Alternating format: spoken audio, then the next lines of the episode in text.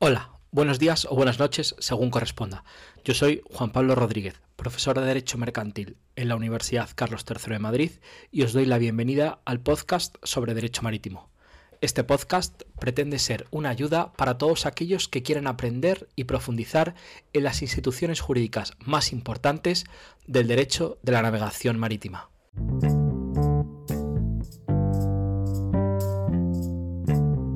Buenos días a todos. Eh, estamos en, el podcast hoy con Albano Gilabert.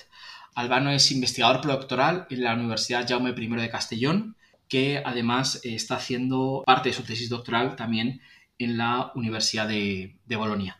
Eh, Albano, buenos días y muchas gracias por, estar en el podcast. Buenos días, Juan Pablo. Muchas gracias a ti por, invitarme a tu podcast y, darme la oportunidad de participar en él. Pues nada, un placer. Albano nos va a hablar hoy, eh, y ahora le preguntaré un poco más en profundidad, sobre algunos aspectos de las cláusulas de seguro en los contratos de utilización de buque. Y Albano, la primera pregunta que te quería hacer en este sentido es sobre, porque tu tesis va sobre esto, pero nos podrías un poco brevemente comentar cuál es el tema concreto de tu tesis doctoral y por qué elegiste este tema. Sí, bien, eh, todo surgió en septiembre de 2019, cuando comenzaba pues mi, mi carrera investigadora, cuando pues mi director de tesis, el profesor Putz, eh, me dijo que podía empezar por el, el, comentario de una sentencia. En concreto me habló de, de, una sentencia de 2017 de la Corte Suprema Inglesa, en el caso Ocean Victory, que versaba sobre un supuesto de arrendamiento de buque. En concreto, era en este supuesto el propietario registral del buque había celebrado un contrato de, arrendamiento de, buque basado en el Vercon 89 con otra compañía que a su vez fletó el buque con un tercero que volvió a ser subfletado. La controversia surgió porque mientras el buque trataba de abandonar el, puerto de, de Kashima en, en Japón, pues debido a una tormenta sufrió un siniestro y acabó naufragando y tras ello la, aseguradora del, de, de, del, buque, que aseguraba tanto los intereses del propietario como del arrendatario, pues tras abonar la indemnización correspondiente, interpuso una acción en reclamación de, la indemnización que había satisfecho ella previamente, al entender que se había eh, producido un incumplimiento de la cláusula de puerto, de puerto seguro y pese a que la, pese a la Supreme Court inglesa eh, entendió que no se había eh, producido tal incumplimiento, sí que analizó en overdicta una de las cuestiones que ha sido planteada de forma recurrente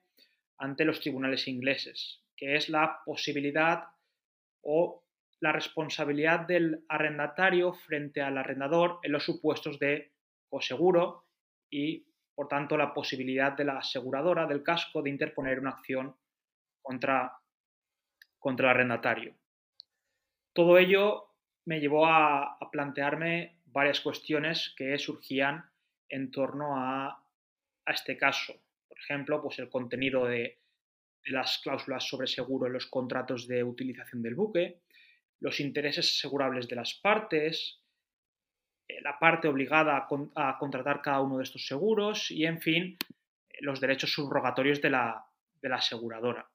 Pues bien, al empezar a indagar un poco sobre estas cuestiones bajo el derecho español, lo que, lo que pude observar es que eh, ni los tribunales españoles ni la doctrina habían abordado, al menos en profundidad, estas, estas cuestiones, ¿no? Y que solo pues breves referencias o menciones específicas podían encontrarse en los trabajos que analizaban las figuras contractuales de los, de los contratos de utilización del buque o el, eh, los contratos de seguro marítimo en, en, general. Igualmente, también pude observar pues, que la ley de navegación marítima, si bien regula tanto los contratos de utilización del buque como el seguro marítimo, pues eh, se limita a regular aquellas cuestiones que surgen entre las partes de, la póliza, es decir, entre el asegurador, la aseguradora y el asegurado, pero no analiza las cuestiones, eh, las cuestiones que pueden surgir entre las partes del contrato principal, en este caso, el propietario y el arrendatario. Por ello, eh, habida cuenta de las controversias que, plantean en la práctica, pues decidí realizar mi tesis sobre la relación entre el seguro y los contratos de, utilización del buque. En concreto, sobre los efectos que la inclusión de las cláusulas sobre seguro en, estos contratos está llamada a tener entre las partes del contrato, en especial en el tema de la responsabilidad entre las partes, la, relación entre, entre, las partes de, estos contratos y las aseguradoras y, en fin, los efectos que ello está llamado a tener entre, en cuanto a los derechos subrogatorios de la, de la aseguradora.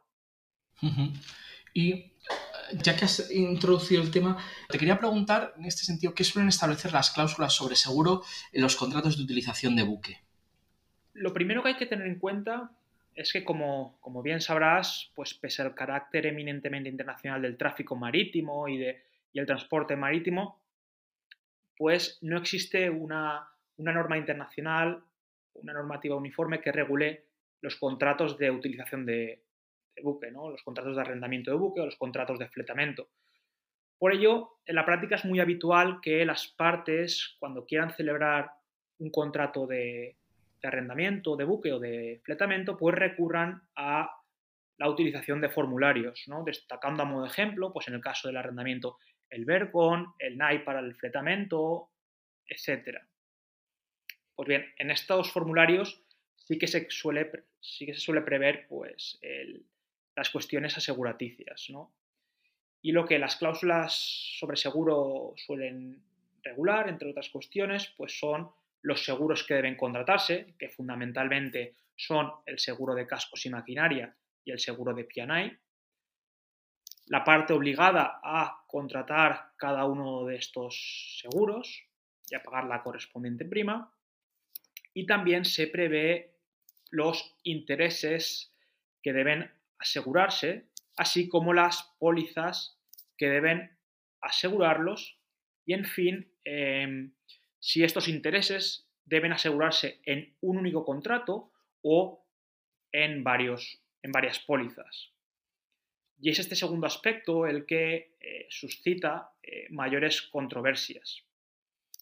En el caso en que la cláusula prevea que el aseguramiento, eh, que, cada interés debe, debe, asegurarse de forma independiente, pues ello no está llamado a tener gran, a despertar mucha no suscita grandes controversias en la práctica.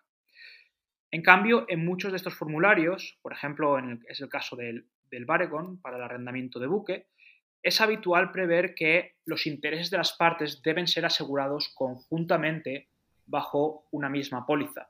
Y ello es lo que de verdad suscita eh, ciertos problemas en la práctica. ¿Y, nos podrías un poco, dado que mencionas esta doble posibilidad, ¿no? Un aseguramiento independiente de los intereses de las partes y, por otro lado, un, aseguramiento conjunto bajo una misma póliza, ¿no? Eh, ¿Nos podrías explicar esto un poquito más?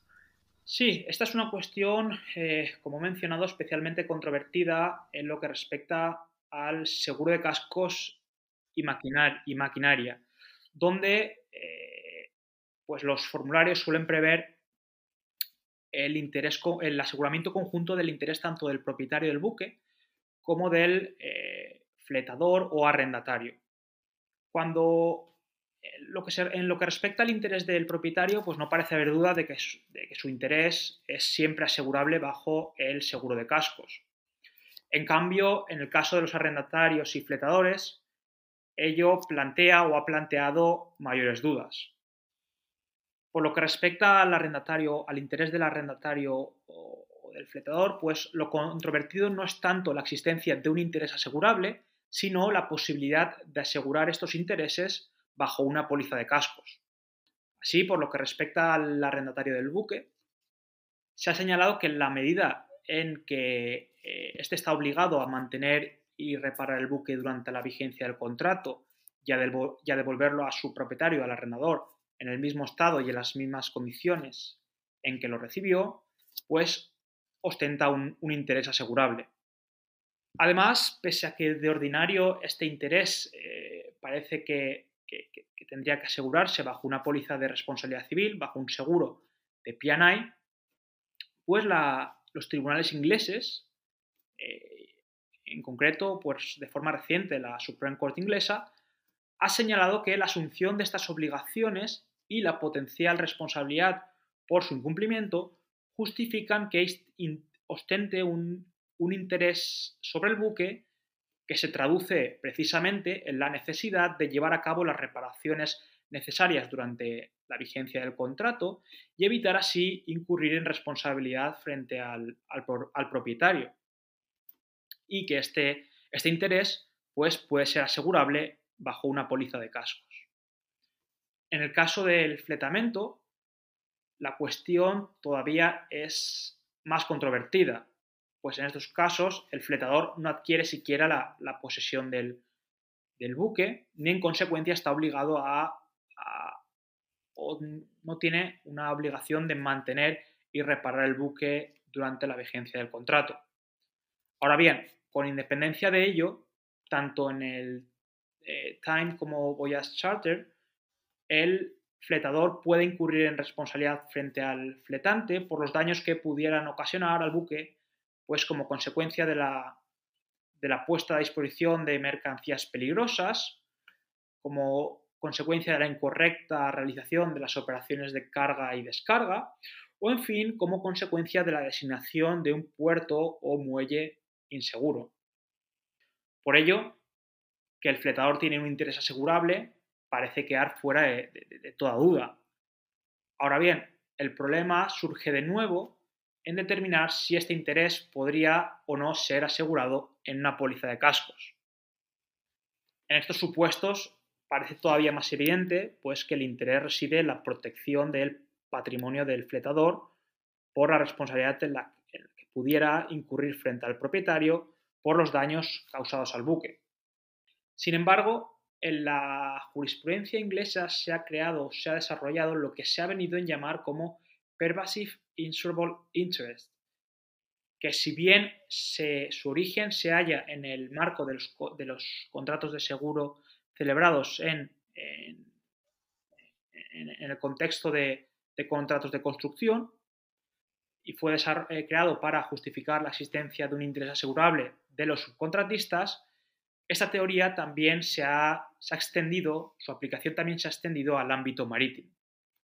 Y esta teoría básicamente viene a, decir que si bien lo normal es que la responsabilidad por daños a la propiedad es asegurable bajo una póliza de, de responsabilidad civil, existen motivos de conveniencia comercial que justifican que el interés, que este interés sea asegurable también en una póliza que asegure los daños contra la propiedad.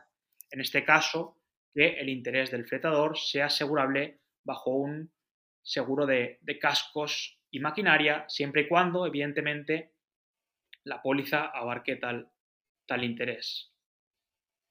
En fin, aunque ello ha sido reconocido en el marco de un contrato de, gestión naval, la Corte de Apelación inglesa también ha reconocido, ha reconocido que el riesgo de perder la oportunidad de obtener un beneficio como consecuencia de la destrucción del buque es suficiente para considerar que existe un interés económico y asegurable sobre el buque.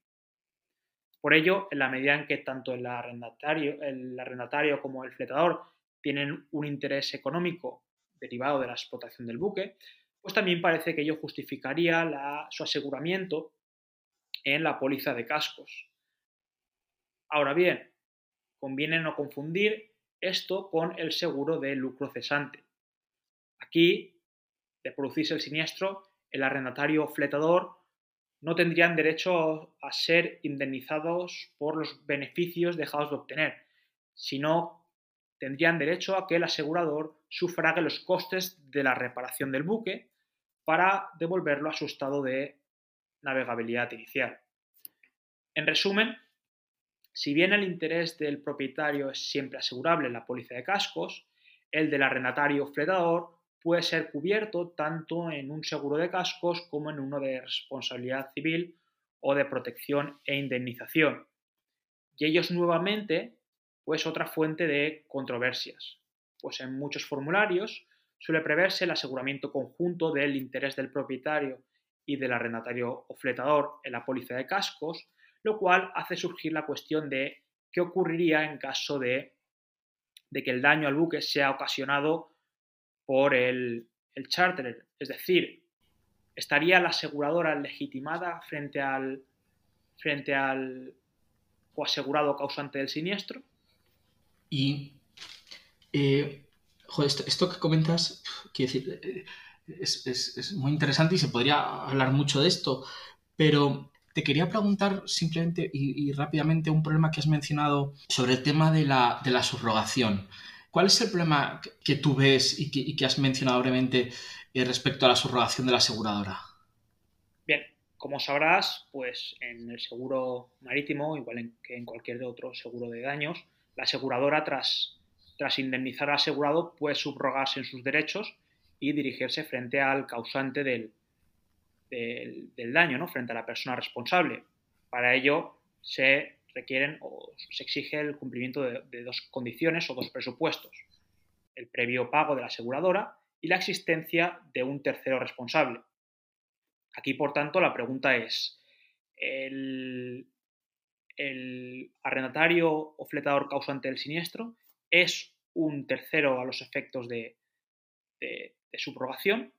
Pues bien, cuando los intereses de las partes están asegurados en distintas pólizas, en distintos seguros, parece evidente que el arrendatario o fletador causante del siniestro pues es un tercero a los efectos subrogatorios y por tanto no existe ningún impedimento para que la aseguradora, tras indemnizar al propietario, pueda dirigirse frente al responsable del siniestro. Ahora bien, el problema surge en aquellos supuestos en los que el arrendatario o fletador están coasegurados en la misma póliza que asegura los intereses del propietario. Y es que en estos supuestos los intereses de las partes son distintos.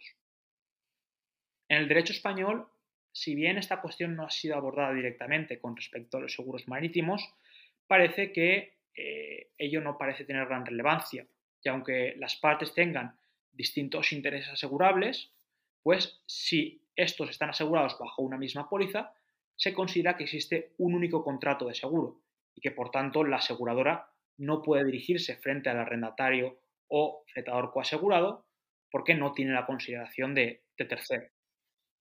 Sin embargo, eh, bajo el derecho inglés la, situación es, distinta. Y es distinta porque los tribunales ingleses han establecido una división entre los, lo que han denominado Joint Insurance and Composite Insurance. En este sentido, un joint insurance es un supuesto en los que los intereses de las partes coaseguradas son idénticos. Un ejemplo sería el, supuesto de copropiedad, ¿no? en la que, donde los distintos copropietarios aseguran sus intereses bajo una misma póliza.